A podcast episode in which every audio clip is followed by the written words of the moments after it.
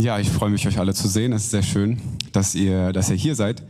Der Stefan hat das ja schon ange angesagt. Heute unterhalten wir uns über Philippus. Und ähm, ja, ich darf die ganze, diese ganze Themenreihe abschließen und äh, darf mich all den Leuten anschließen, die ein paar Persönlichkeiten aus der Bibel äh, vorgestellt haben, die äh, vielleicht nicht so bekannt sind, die vielleicht nicht jeder kennt, deren Geschichte vor allem vielleicht nicht jeder kennt. Und äh, ich bin sehr froh, dass wir das getan haben, um ehrlich zu sein, weil ich glaube, dass die Bibel letzten Endes halt nicht nur aus den Großen besteht, im Sinne von große Wunder, große Persönlichkeiten, sondern eben auch aus den Kleinen. Und äh, dementsprechend bin ich sehr, sehr froh und sehr dankbar, dass wir diese Themenreihe hatten. Ich möchte nur jeden dazu ermutigen, ähm, der vielleicht eine Predigt, eine Predigt daraus verpasst hat, sich das auf Spotify oder auf YouTube äh, gerne nachzuhören. Ja, die letzte Person, Ihr seht es an der Wand, äh, ist Philippus, mit der wir uns beschäftigen. Und äh, Philippus ist einer der insgesamt zwölf Apostel. Das bedeutet, Philippus hat quasi zu den zwölf gehört, ähm, die Jesus in besonderer Weise auserwählt hat, die er ähm, ja, auserwählt hat, um sie zu lehren, um sie zu prägen und vor allem auch dazu, äh, um, um, um sie dazu zu gebrauchen, diese Welt zu verändern, diese Welt zu beeinflussen durch, äh, durch seine Botschaft. Und ähm, ja, um ein möglichst gutes und vollständiges Bild von Philippus zu haben, werden wir so drei Punkte haben, ähm, um die wir uns drehen oder die wir uns an, ansehen wollen. Und zwar in erster Linie wollen wir sehen, was wir alles über Philippus wissen. Das heißt, wo kommt er her? Was hat er für einen Charakter? Ähm, wie wurde er berufen zum Apostel? Wir werden uns ansehen, welche äh, welche Gegebenheiten es in der Bibel gibt, die von ihm erzählen, wo er stattgefunden hat, wo er eine Rolle gespielt hat und uns ansehen, ja, wie er diese Rolle eingenommen hat und was ihn da ausgemacht hat. Und als letztes wollen wir uns dann auch die Frage stellen, was er, was seine Geschichte mit Gott mit uns zu tun hat, äh, mit uns persönlich heute. Und äh, das sind so die Dinge, die wir uns ansehen werden. Und ich würde sagen, bevor wir, äh, oder bevor ich eine zu lange Einleitung mache, steigen wir direkt ein. Und zwar seht ihr auf, der, auf dieser Folie ähm, ja, die drei Fragen, die wir uns jetzt einmal beantworten wollen.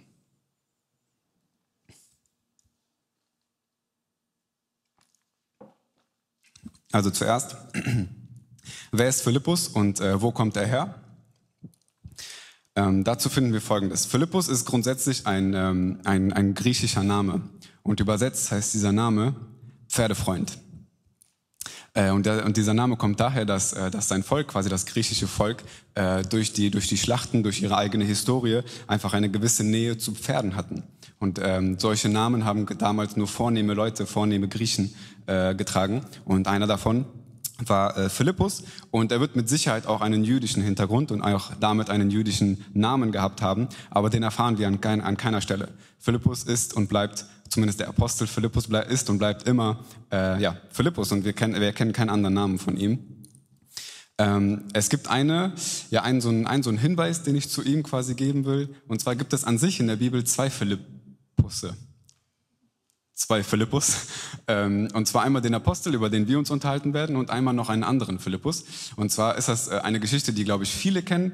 Ähm, jedenfalls äh, in der Apostelgeschichte Kapitel 6, das ist die Geschichte mit dem Kämmerer, der unterwegs ist und die Bibel liest und äh, halt Dinge nicht versteht. Und dann erscheint ihm ein Philippus, um ihm das zu erklären und daraufhin lässt er sich taufen. Das ist ein anderer Philippus, über den unterhalten wir uns nicht, das ist eine einzelne Persönlichkeit. Das heißt, bei uns geht es um den Apostel Philippus. Ähm, ja, zu seiner Herkunft lesen wir in Johannes 1, Vers 44 folgendes. Er war von Bethsaida, aus der Stadt des Andreas und Petrus. Und so ein kleiner Side-Fact, äh, auch Jakobus und Johannes waren aus dieser Stadt.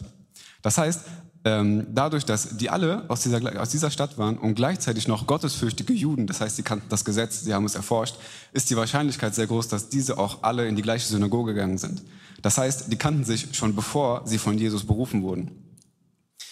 Und dann sehen wir aus Johannes 21 noch eine Verbindung zwischen folgenden Personen, und zwar Petrus, Andreas, äh, Philippus und die beiden Söhne des Zebedeus, so werden sie genannt. Und das ist wichtig, weil, es uns, weil das uns einen weiteren Hinweis auf, seinen, auf seine Person gibt von Philippus, und zwar die Gemeinsamkeit des Berufs. Die alle waren gemeinsam Fischer. Und auch wenn das nicht ausdrücklich erwähnt wird, deuten alle Verse darauf hin, dass gerade diese Gruppe von Menschen ähm, ja, auf der einen Seite Fischer waren und demnach sowohl durch ihre geografische Nähe als auch durch den Beruf einfach schon einiges an Zeit gemeinsam verbracht haben. Und äh, ja, sich demnach kan sogar schon kannten, bevor Jesus sie berufen hat. Und das ist so ein Punkt, wo ich finde, wo wir sehen können, dass zumindest ein Teil dieser zwölf Leute, dieser zwölf Apostel, eine echt zusammengewachsene Gruppe war. Ich meine, Fischer ist auch halt nicht so ein Beruf, wo du einfach ganz entspannt irgendwo im Büro sitzt oder sonst irgendwas, wo du arbeitest zusammen, du fährst auf, du fährst auf See, äh, du gehst in die gleiche Synagoge mit den Leuten, du bist in dem gleichen Ort aufgewachsen wie diese Leute. Das heißt, das ist schon eine heftig zusammengewachsene Gruppe.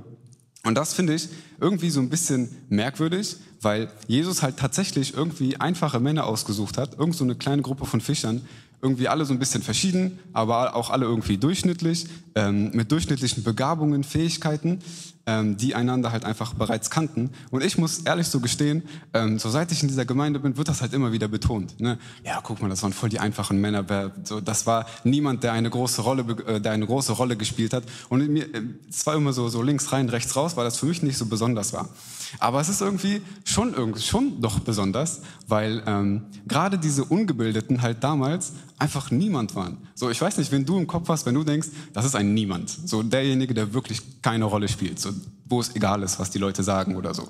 Aber gerade diese Menschen hat Jesus ausgesucht und das Einzige, was er von diesen Menschen verlangt hat, ist es, sich ihm zur Verfügung zu stellen. Und ich finde, das ist sehr, sehr bemerkenswert.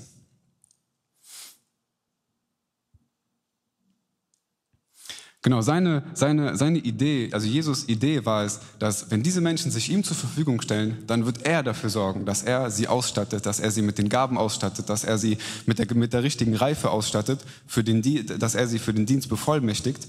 Und da es quasi seine Botschaft war, also es war Jesus Botschaft, ist es quasi vielleicht auch gerade deshalb am besten gewesen, dass er diese Menschen auserwählt hat, weil diese Menschen nicht von vornherein geprägt waren oder von vornherein geschliffen. Das heißt, er wollte die Leute, die niemand sind, weil diese Menschen sich auf nichts etwas einbilden können. Weil die Leute, die eben etwas, die, die sich etwas auf sich einbilden können, die glauben, ja, ich bin besonders gut für Jesus, weil ich habe diese Fähigkeit oder ich bin darin so gut, ich bin darin unbedingt besser als andere.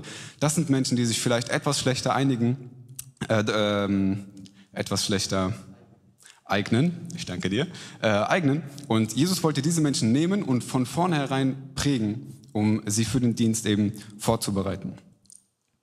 Die zweite Frage, was wird über Philippus in der Bibel berichtet? Interessant ist, dass in keinem Evangelium etwas über ihn gesagt wird, außer im Johannesevangelium. Das heißt, Matthäus, Markus und Lukas berichten nichts über ihn und nur das Johannesevangelium.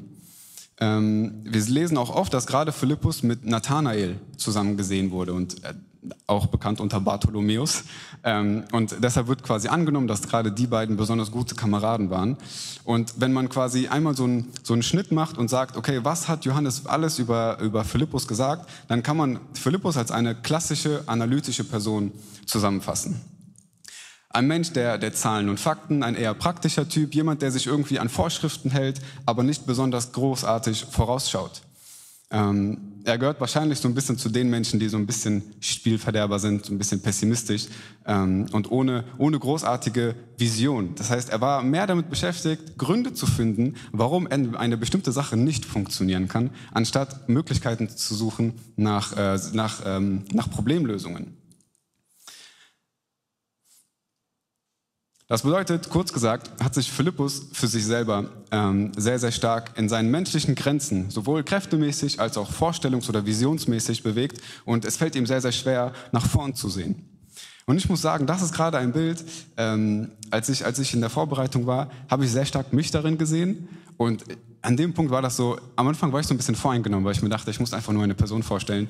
Aber ähm, gerade so an dem Punkt dachte ich mir, dass ich mich so ein bisschen unwohl gefühlt habe, weil ich mir, weil ich mir vorgestellt oder weil ich die Vorahnung hatte, dass ich in Philippus meine eigenen Probleme aufarbeiten muss und ich eigentlich keine Lust darauf hatte. Ich habe mich sehr, sehr stark in dem wiedergefunden. Ich werde dazu später auch noch ein bisschen mehr sagen.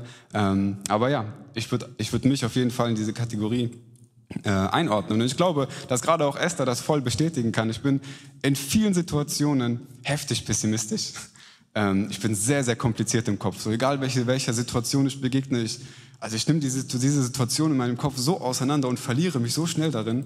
Ähm, und das ist etwas, wo ich sagen würde, das definiert mich auf jeden Fall, weil ich immer zuerst an das Negative denke, was weg muss, anstatt an das Positive, worüber ich mich eventuell sogar freuen kann. Mm. Und es gibt ein Bild dazu, ähm, das quasi einfach nur als Veranschaulichung, das ich glaube, das mich ganz gut beschreibt.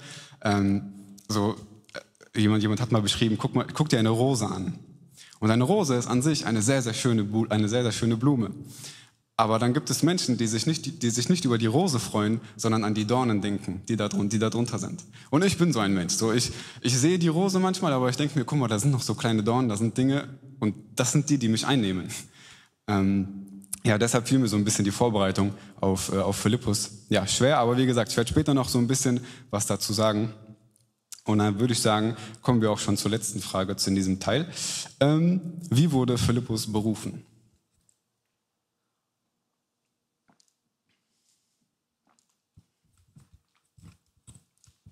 Einen Tag nach der Berufung von äh, Andreas, von äh, Johannes, von Petrus lesen wir in Johannes 1, Vers 43 das erste Mal von Philippus.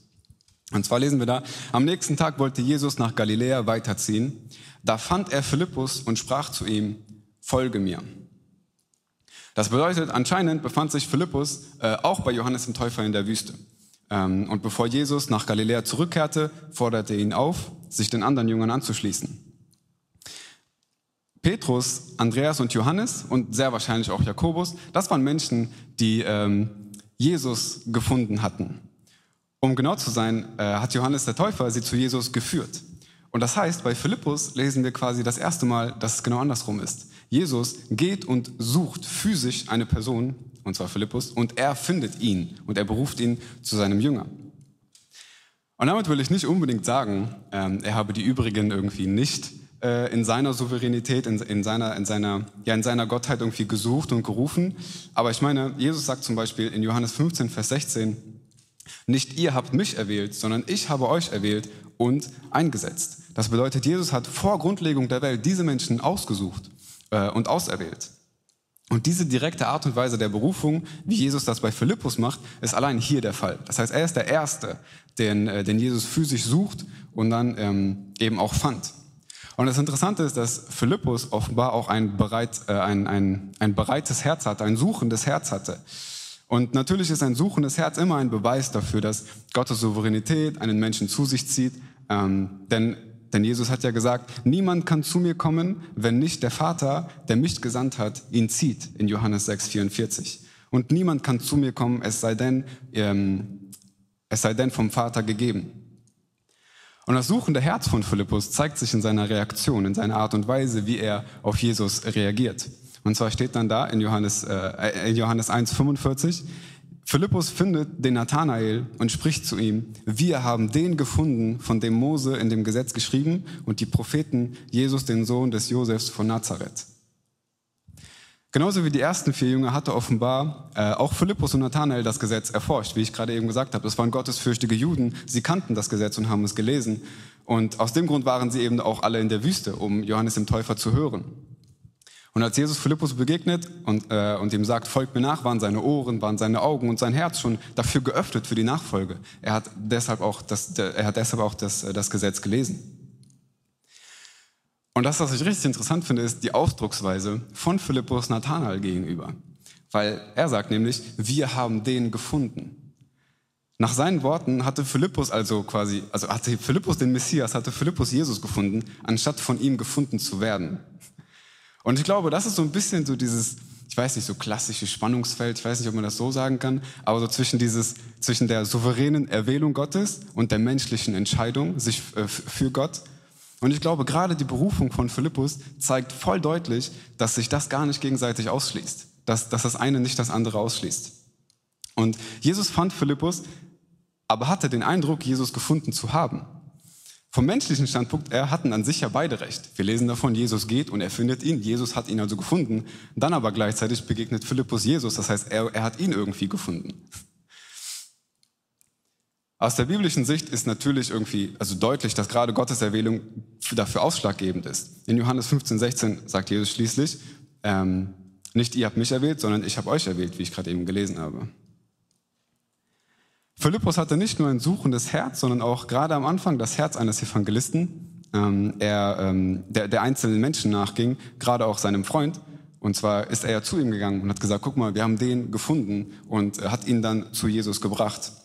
Und ich glaube, das ist so ein, ähm, das ist so ein wichtiger Punkt, weil ich habe ja gerade eben noch schon äh, erwähnt, dass gerade Philippus und, ähm, und Nathanael sehr oft zusammen, zusammen gefunden wurden, sehr viel Zeit zusammen verbracht haben. Weshalb ich auch glaube, dass gerade, gerade Freundschaften ein sehr, sehr guter Boden sind, um Leute zum Glauben zu führen, um ihnen von Jesus zu erzählen. Gerade weil und in Freundschaften oftmals eben oder hoffentlich ein sehr vertrauensvolles volles Verhältnis besteht. Das bedeutet, das ist nicht einfach nur irgendein Mensch, der dir gerade irgendetwas erzählt, sondern es ist jemand, dem du vertraust und du glaubst, diese Person will dir nichts Schlechtes. Das heißt, du erzählst dieser Person von Jesus ähm, und ich glaube, genau deshalb ist das auch oder hat das so gut funktioniert bei, ähm, bei Philippus und Nathanael.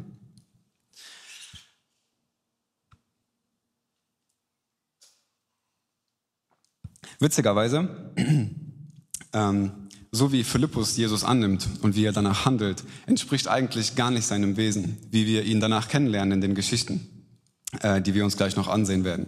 Ähm, eigentlich wäre so, so ein bisschen seine, seine, seine, seine natürliche Neigung gewesen, so ein bisschen zurückhaltend, zweifelnd, nachfragend, eher so ein bisschen abwarten von wegen, okay, was, was wird jetzt eigentlich passieren, so ein bisschen beobachtend. Ähm, und wir werden noch sehen, ja, er war nicht wirklich ein, ein, ein, ein schlussfreudiger Mensch, dass es ihm sehr, sehr schwer gefallen ist. Und ähm, hier sehen wir aber quasi in dem Fall, dass, dass Gott ihn bereits zu Jesus gezogen hatte. Er hatte ihn schon erwählt. Er, hat, er, war, er war für den Zeitpunkt bereit und deshalb wurde er berufen. Das bedeutet, um es also in ein, zwei, drei Stichpunkten einmal zusammenzufassen, ähm, Philippus kam aus Bethsaida, aus der gleichen Stadt wie die, wie die Hälfte der anderen Jünger. Ähm, er war genauso wie die Hälfte der anderen Jünger Fischer. Sie kannten sich, sie haben sehr viel Zeit verbracht. Ähm, und er war genauso jemand, der das Gesetz kannte, der, der in die Synagoge gegangen ist. Und er war der Erste, der, der, der von Jesus physisch gesucht und dann berufen wurde. Das so ein bisschen zu seinem, ja, zu seiner, zu seiner Person, zu seiner, zu seiner Herkunft, zum Hintergrund. Und dann, wenn wir uns jetzt nämlich mit den Begebenheiten in der Bibel beschäftigen, ähm, genau, in denen wir von, äh, von Philippus lesen. Und zwar sind es im Kern drei.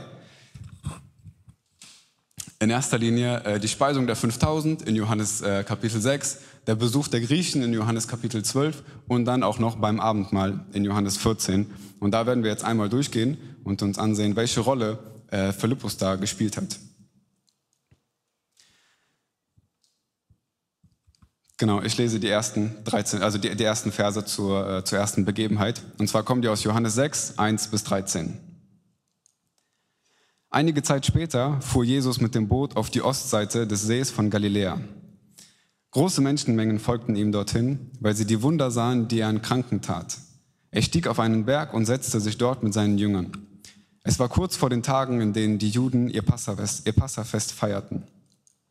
Als Jesus die Menschenmenge sah, die zu ihm kam, fragte er Philippus, wo können wir so viel Brot kaufen, dass alle diese Leute zu essen bekommen? Jesus wollte ihn mit dieser Frage auf die Probe stellen. Er selbst wusste genau, was er tun wollte. Philippus entgegnete, selbst für 200 Denare würde man nicht genug Brot bekommen, um jedem auch nur ein kleines Stück zu geben. Ein anderer Jünger, Andreas, der Bruder von Simon Petrus, sagte zu Jesus, hier ist ein Junge, der hat fünf Gerstenbrote und zwei Fische. Aber was ist das schon für so viele Menschen?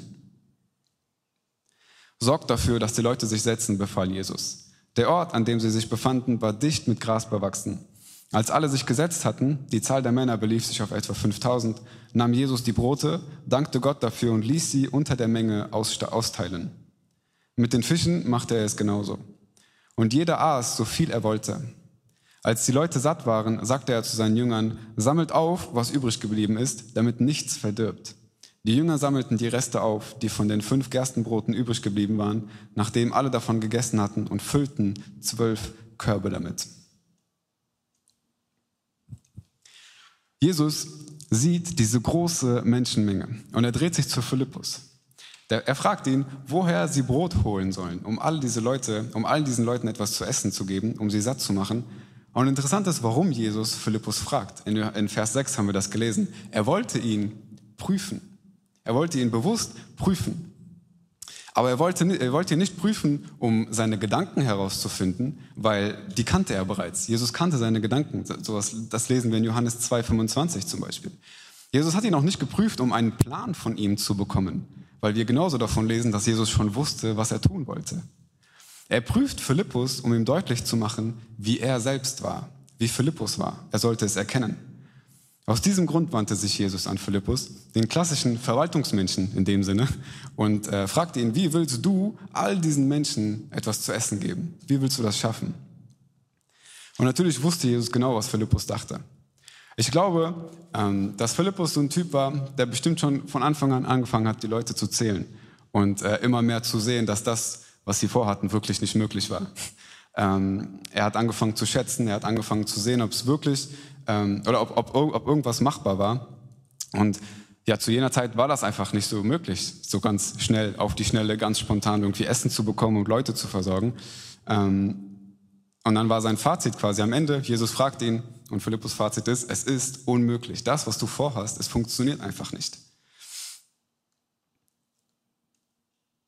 Interessant ist, dass Philippus anwesend war, als Jesus Wasser in Wein verwandelt hat. In Johannes 2 lesen wir davon. Er hat so oft gesehen, wie Jesus Menschen heilte, wie er Wunder tat. Ähm, doch als er diese große Mensch Menschenmenge sah, wurde er von dem Gedanken der Unmöglichkeit so eingenommen und überwältigt und nahm quasi Zuflucht. Er nahm Zuflucht in seiner materiellen, in seiner menschlichen Art und Weise zu denken. Und als Jesus seinen Glauben prüfte, reagierte er mit komplett offenem Unglauben. So noch nicht einmal, oh, oh, er wollte es nicht mal verstecken. So, der meinte einfach, es geht nicht. So, du fragst mich und ich sag dir, es geht nicht. Und aus rein menschlicher Sicht hatte er sogar recht. In mein, also das Geld, das sie hatten, hat er tatsächlich nicht ausgereicht, um diese Menschen zu ernähren. Das heißt, an sich ist sein Gedanke sogar voll nachvollziehbar. Und ich glaube aber, dass einer der, der wichtigsten und unbedingt notwendigen Grundzüge gerade einer Leiterschaft ist das Gespür für Vision. Und das hat ihm in diesem Moment gefehlt. Und das gilt insbesondere für Christen. Aber Philippus beschäftigt sich mit, mit irdischen Dingen und wurde, wurde daher von der Unlösbarkeit seines Problems überwältigt. Er rechnete zu viel, um etwas zu wagen, könnte man sagen.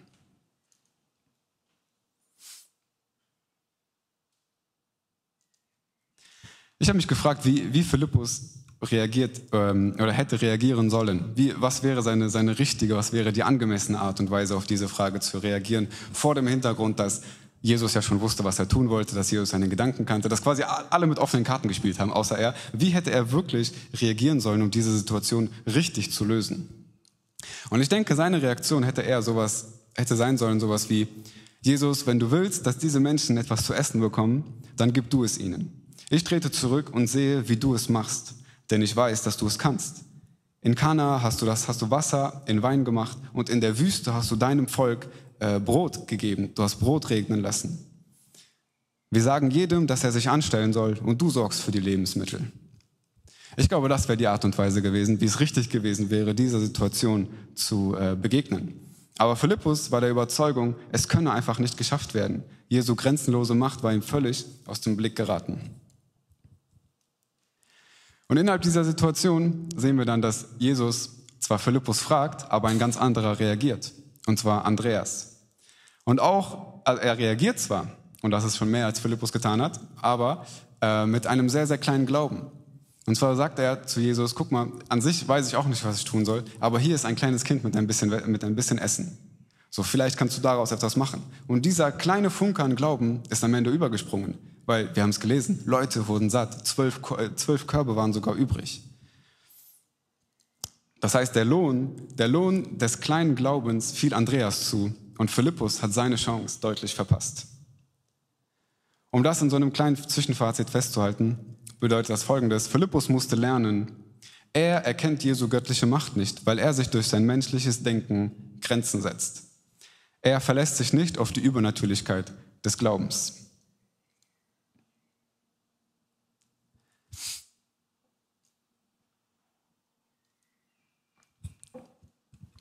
Ein paar Kapitel weiter lesen wir dann von der zweiten Begebenheit. Und zwar der Besuch der Griechen. Dieses Kapitel gibt uns einen weiteren Einblick in den Charakter von Philippus. Ähm, und wieder sehen wir seine sehr analytische Veranlagung. Er war zu sehr mit Äußerlichkeiten beschäftigt, wie wir lesen werden. Ähm, ihm fehlte es an Mut und an Vision und dies ließ, ließ ihn zögerlich und ängstlich werden. Ich lese die, Text, äh, ich lese die Verse einmal vor. Und zwar kommt das aus Johannes 12, die Verse 20 bis 26. Unter denen, die zum Fest nach Jerusalem hinaufgezogen waren, um anzubeten, befanden sich auch einige Griechen. Sie wandten sich an Philippus, der aus Bethsaida in Galiläa stammte, und baten ihn, Herr, wir möchten gern Jesus kennenlernen. Philippus ging zu Andreas und teilte ihm mit, worauf Andreas mit Philippus zusammen zu Jesus gingen, um es ihm zu sagen. Jesus gab ihnen zur Antwort, die Zeit ist gekommen, wo der Menschensohn in seiner Herrlichkeit offenbart wird. Ich sage euch, wenn das Weizenkorn nicht in die Erde fällt und stirbt, bleibt es ein einzelnes Korn. Wenn es aber stirbt, bringt es viel Frucht. Wem sein eigenes Leben über alles geht, der verliert es. Wer aber in dieser Welt sein Leben loslässt, der wird es für das ewige Leben in Sicherheit bringen. Wenn jemand mir dienen will, muss er mir nachfolgen. Und da, wo ich bin, wird auch mein Diener sein. Wer mir dient, den wird der Vater ehren. Es war das letzte Passa nach der äh, alttestamentlichen Ordnung, an dem Jesus als quasi das wahre Lamm Gottes geschlachtet werden würde. Und er war auf dem Weg nach Jerusalem, um für die Sünden der Welt zu sterben. Diese Griechen, Heiden, waren an Jesus interessiert. Und vielleicht, weil Philippus einen griechischen Namen hatte, haben die sich, haben die sich an ihn gewandt. Vielleicht war das quasi so die Kontaktperson, die, die, die, der, der Vermittler zwischen den beiden. Und sie gehen zu Philippus und sagen ganz offen, wir wollen Jesus kennenlernen. Eigentlich eine, eine sehr einfache, eine sehr simple und unkomplizierte Bitte. Und dennoch scheint Philippus unsicher, was zu tun sei. Und ich weiß nicht, was er im Kopf hatte, aber vielleicht waren das Worte von Jesus, als er sie mal ausgesandt hatte, wie zum Beispiel in Matthäus 10, die Verse 5 und 6. Da sagt Jesus, setzt euren Fuß nicht auf heidnisches Gebiet und betretet keine samaritanische Stadt, sondern geht zu den verlorenen Schafen des Volkes Israel. Oder in Matthäus 15 im Vers 24, da sagt Jesus, ich bin nur gesandt zu den verlorenen Schafen des Hauses Israel. Das heißt, sollten diese Worte wirklich bedeuten, dass es falsch ist, Heiden, also auch diese Griechen, mit Jesus bekannt zu machen? Ich glaube nicht. Das stimmt nicht. Jesus stellt nur die Priorität seines Dienstes heraus. Er sagt dem Juden zuerst als auch dem Griechen in Römer 2. Es war ein allgemeiner Grundsatz, aber kein eisernes Gesetz. Griechen und andere Heiden gehörten ausdrücklich zu den Menschen, denen er diente. Jesus selbst hatte sich zum Beispiel ja einer samaritanischen Frau als Messias offenbart. Und auch wenn sich sein Dienst in erster Linie auf Israel konzentrierte, war er doch der Heiland, der Retter der ganzen Welt. Aber Menschen wie Philippus hatten es nicht so oder halten nicht so viel von so allgemeinen Faustregeln oder Orientierungen, Philippus wäre ein Mensch, dem hätte es geholfen, eine sehr, sehr deutliche äh, Regel zu haben, ein sehr deutliches Wort von Jesus im Ohr zu haben, der sagt, geh zu diesen Griechen und führe sie zu mir. Das hatte er aber nicht. Kurz gesagt, für ihn gab es keine Anweisung, wie man Griechen mit Jesus bekannt macht. Und auf so etwas Unkonventionelles war Philippus letzten Endes nicht vorbereitet. Nichtsdestotrotz, Philippus hatte irgendwo ein gutes Herz. Ich glaube, er hat es sehr gut gemeint. Ähm, deshalb brachte er die Griechen zu Andreas. Andreas würde das schon irgendwie machen. Er würde jeden zu Jesus bringen. Offenbar hatte Philippus nicht den Mut oder er war einfach grundsätzlich kein entscheidungsfreudiger Mann. Ähm, es gab kein Vorbild darüber, wie man Heiden zu Jesus brachte. Deshalb suchte er sich quasi die Hilfe von Andreas als Unterstützung, bevor er irgendetwas selber tat. Da, weil auf, gerade auf diese Art und Weise konnte man konnte man nicht sagen, dass gerade er etwas falsch gemacht hat oder einen Fehler gemacht hat. Wir können mit Sicherheit annehmen, dass gerade Jesus sich freute, die Griechen zu empfangen. Er sagt selbst, wer zu mir kommt, den werde ich nicht hinausstoßen. Und Johannes 12 berichtet dann zwar nichts mehr von einem konkreten Treffen zwischen Jesus und den Griechen, aber es folgt eine Rede von Jesus. Die haben wir gerade eben gelesen. Und kurz gesagt sagt er, äh, oder er predigt ihnen das Evangelium und fordert sie auf, seine Jünger zu werden. Das ist das, was Jesus sagt. Das heißt, war es richtig, diese Griechen zu Jesus zu bringen? Zu 100 Prozent. Es war absolut richtig. Jesus heißt jeden willkommen, der das Wasser des Lebens äh, oder das Wasser des Lebens umsonst zu nehmen. Es wäre sogar ganz im Gegenteil falsch gewesen, gerade diese Menschen äh, abzuweisen und sie nicht zu Jesus zu führen. Philippus schien es zwar so in seinem Herzen gewusst zu haben, aber sein Kopf war vielleicht so eine Art voller Vorschriften. Er hat in seinem Kopf danach gesucht, was er tun soll und keine Antwort gefunden ähm, und sah den Wald vor lauter Bäumen in dem Sinne gar nicht mehr. Ähm, er hat in seiner konkreten Entscheidung, diesen Menschen zu Jesus zu führen, gezögert. Das Zwischenfazit dieser Begebenheit ist folgendes. Das heißt, Philippus zeigt sich unentschlossen im Umgang mit Ungläubigen, weil er keine konkrete Vorgabe dafür hatte, keine Vorstellung hatte. Aus seiner Unentschlossenheit und möglicherweise auch aus Angst, ähm, etwas falsch zu machen, hat er die Möglichkeit nicht wahrgenommen, Menschen zu Jesus zu führen.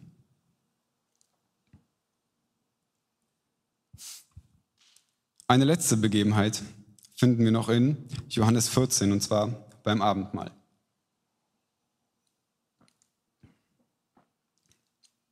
Beim Abendmahl ist das quasi, das ist so unser letzter Einblick in den Charakter von Philippus. Ähm, und zwar genau dann, wo er mit den Jüngern das letzte Passamal einnimmt. Das war, das war die letzte Nacht, in der äh, Jesus irdisch gewirkt, gewirkt hat, nach, ähm, bevor er sterben sollte, bevor er gekreuzigt wurde. Da war quasi so, so die offizielle Ausbildung dieser zwölf Leute. Die letzten drei Jahre, vier Jahre waren offiziell quasi abgeschlossen. Ähm, und dennoch das lesen wir in, in seinen Geschichten immer wieder, war der Glaube dieser zwölf Leute manchmal überraschenderweise sehr, sehr schwach. Und äh, noch gerade am, gerade am, am, letzten Abend, an diesem Abend, haben sie sich am, am, Tisch gestritten, wer von denen der Größte ist, wer von den zwölf. Und das quasi am Ende, am Ende ihrer Ausbildung. Ähm, ja, viele so der, der wichtigsten Lektionen, die ihnen beigebracht wurde, schienen irgendwie unbeachtet geblieben zu sein. Und das traf insbesondere auf Philippus zu ähm, von allen irgendwie unüberlegten, impulsiven, herzzerreißenden äh, Aussagen, die die, die die Jünger manchmal so von sich gegeben hatten, war, glaube ich, keine oder fast keine so enttäuschend wie das, was Philippus sagt beim Abendmahl. Ich lese das aus Johannes 14, äh, die Verse 2 bis 11.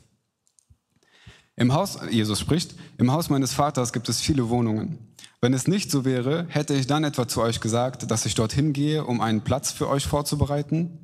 Und wenn ich einen Platz für euch vorbereitet habe, werde ich wiederkommen und euch zu mir holen, damit ihr dort seid, wo ich bin. Den Weg, der dorthin führt, wo ich hingehe, kennt ihr ja.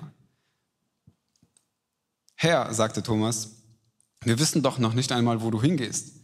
Wie sollen wir dann den Weg dorthin kennen? Ich bin der Weg, antwortet Jesus. Ich bin die Wahrheit und ich bin das Leben. Zum Vater kommt man nur durch mich. Wenn ich, anerkannt, wenn ich erkannt habe, wenn ihr erkannt habt, wer ich bin, werdet ihr auch meinen Vater erkennen. Ja, ihr kennt ihn bereits. Ihr habt ihn bereits gesehen.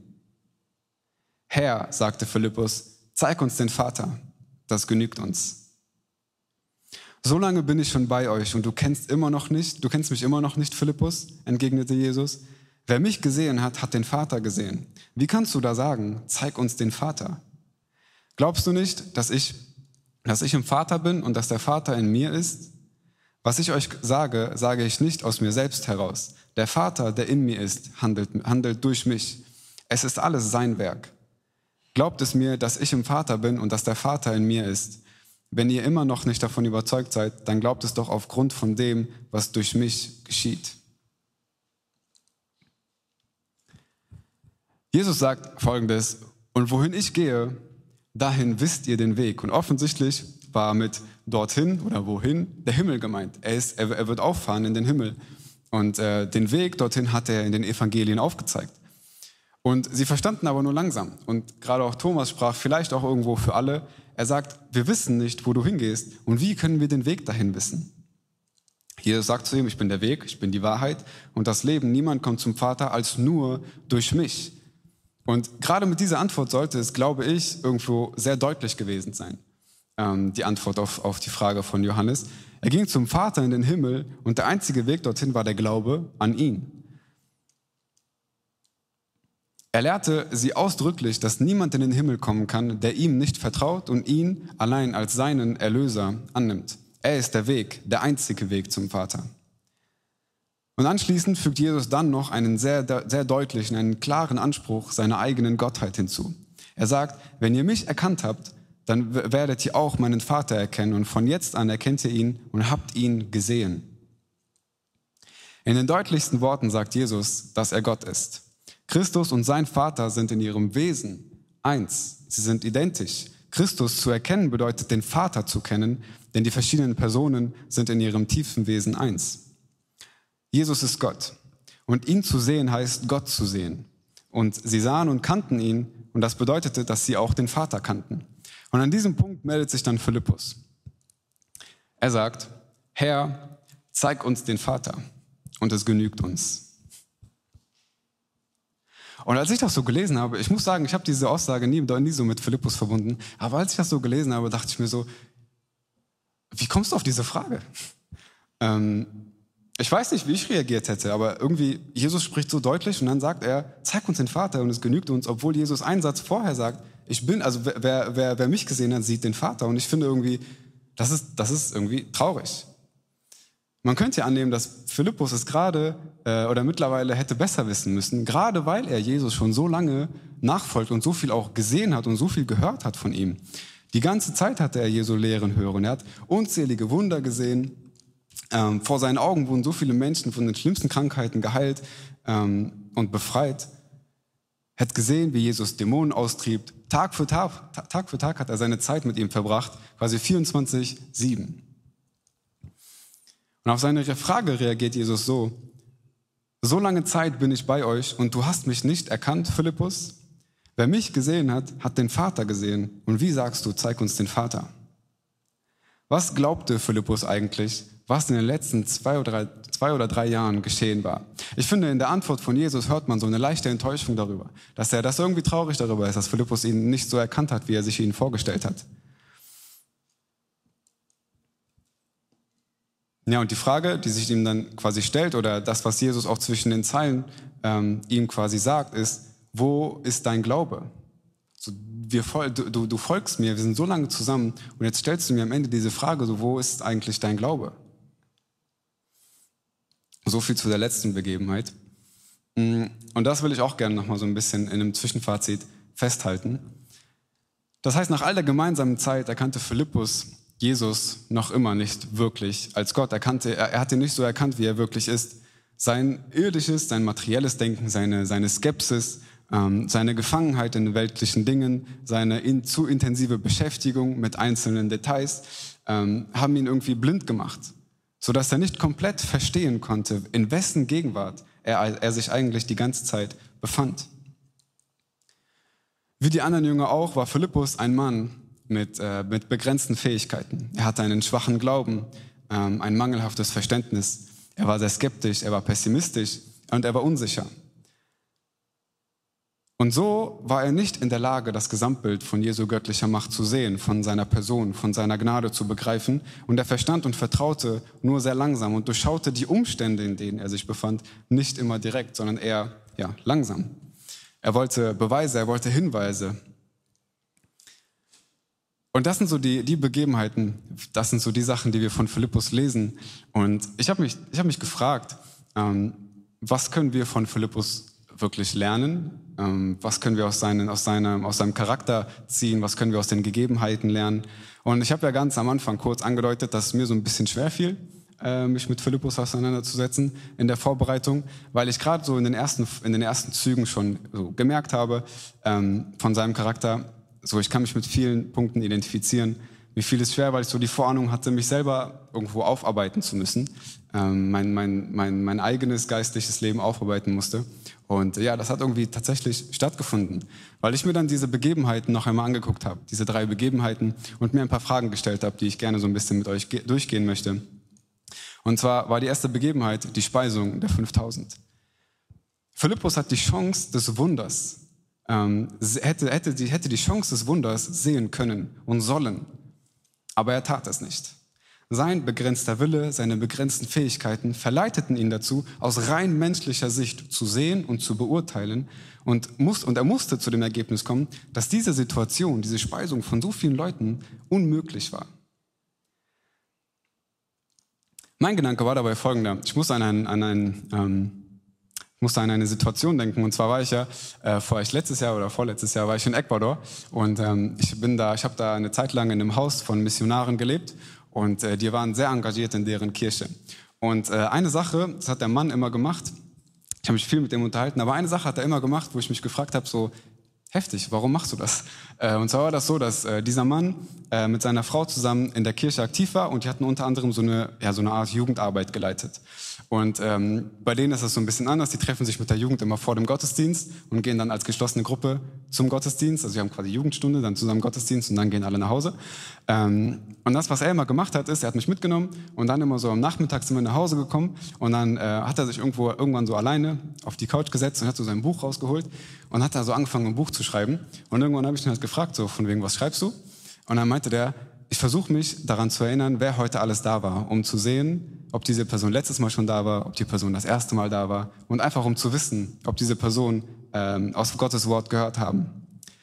Und dann sagt er, und dann frage ich ihn, warum, also warum machst du das? Quasi einfach nur der Organisation wegen oder weshalb? Und dann sagt er, weißt du, am Ende des Tages kann ich diese Menschen nicht zu Gott führen. Ich kenne ihre Geschichten.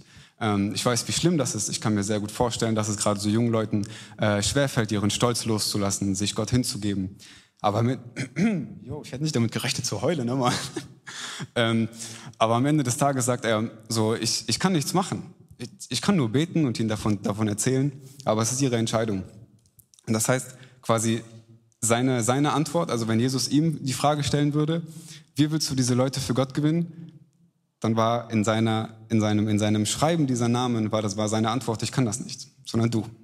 Und ich gebe sie dir im Gebet ab. Und das war für mich irgendwie sehr, ähm, sehr bezeichnend, um ehrlich zu sein. Und ja, bis heute hat mich das irgendwie sehr geprägt. Und ich glaube, dass das so ein Beispiel ist, äh, von dem wir lernen können, weil ich glaube, dass letzten Endes wir selbst immer wieder in Situationen kommen, wo wir keine Ahnung haben, wie wir sie lösen sollen. So letzten Endes hast du irgendwie Probleme in deiner Beziehung oder in der Ehe, äh, mit der Familie. Ich werde gleich auch noch ein paar Sachen über meine Familie erzählen. Und wir werden jetzt an Situationen kommen, wo wir sagen, aus unserer Sicht, das ist unmöglich. So, ich, ich weiß nicht, was ich machen soll. Es gibt einfach nichts, egal wie sehr ich mich, egal wie sehr ich mich bemühe. Und dann ist quasi so die Frage an uns, wie oft begrenze ich die Möglichkeit eines Wunders durch mein menschliches Denken? Gerade durch das Wort, durch die Bibel sollten wir ermutigt sein, unseren Alltag nicht einfach nur aus unseren Augen zu sehen und zu sehen, was für uns möglich wäre, sondern aus Gottes Augen. Und weil, weil jede Situation dazu beitragen kann, ihm die Ehre zu geben. Das heißt, wir sollten uns die Frage stellen, sind wir bereit, unseren Zweifeln, die sich auf jeden Fall ergeben, bewusst, oder sind wir bereit, diese Zweifel bewusst zu ignorieren? Nicht darauf zu hören, nicht darauf zu hören, was, was, unsere, was unsere Gedanken uns sagen. Und dann habe ich mir die zweite Situation angeguckt, ähm, der Besuch der Griechen. Philippus zögert bei der Gelegenheit, Menschen zu Jesus zu führen. Ähm, er zögert, weil er keine Entscheidung treffen wollte. Er zögert, weil er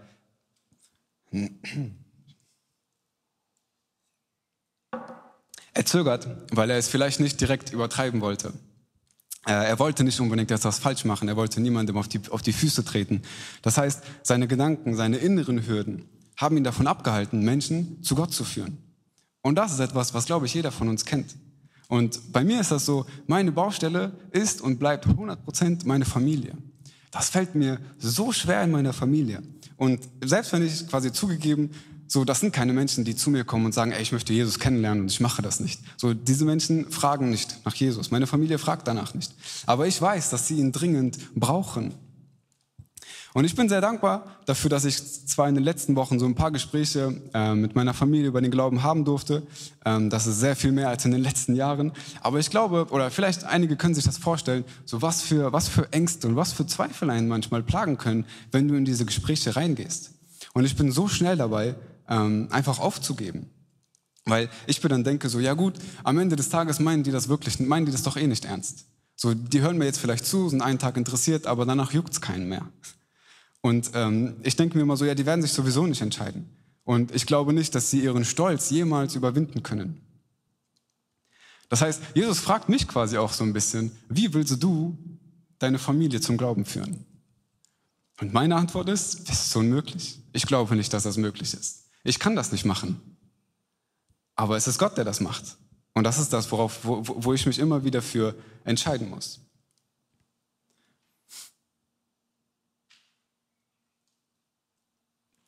Das sind Gedanken ähnlich wie bei Philippus, so Gedanken der Unentschlossenheit. So, ich weiß nicht, was ich oft tun soll. Und es ist irgendwie, irgendwie ja, ich will und irgendwie nein, doch nicht.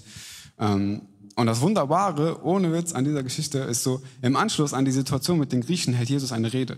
Er lädt, er lädt ein, zu sich zu kommen. Eine Einladung, die für jeden gilt. Und auch für meine Familie ist das so. Und diese Tatsache muss ich mir im Kopf behalten. Weil ich glaube, dass, dass das die Art und Weise ist, wie die Bibel in uns wirkt.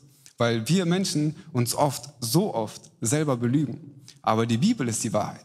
Und wenn ich sage, meine Familie kann nicht zum Glauben kommen, dann kann sie das. Nicht, weil ich das irgendwas mache, sondern weil die Bibel es uns sagt, weil Jesus jeden Menschen einlädt.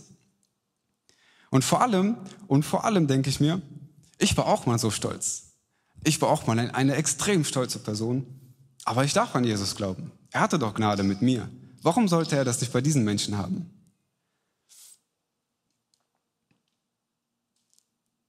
Also glaube ich, dass, dass wir uns nicht von unseren menschlichen Ängsten abhalten sollten, Menschen zu Jesus zu führen.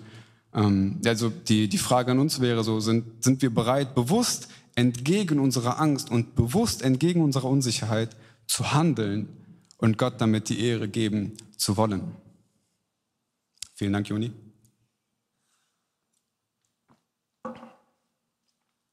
Und dann sind wir bei der letzten Situation, äh, beim Abendmahl.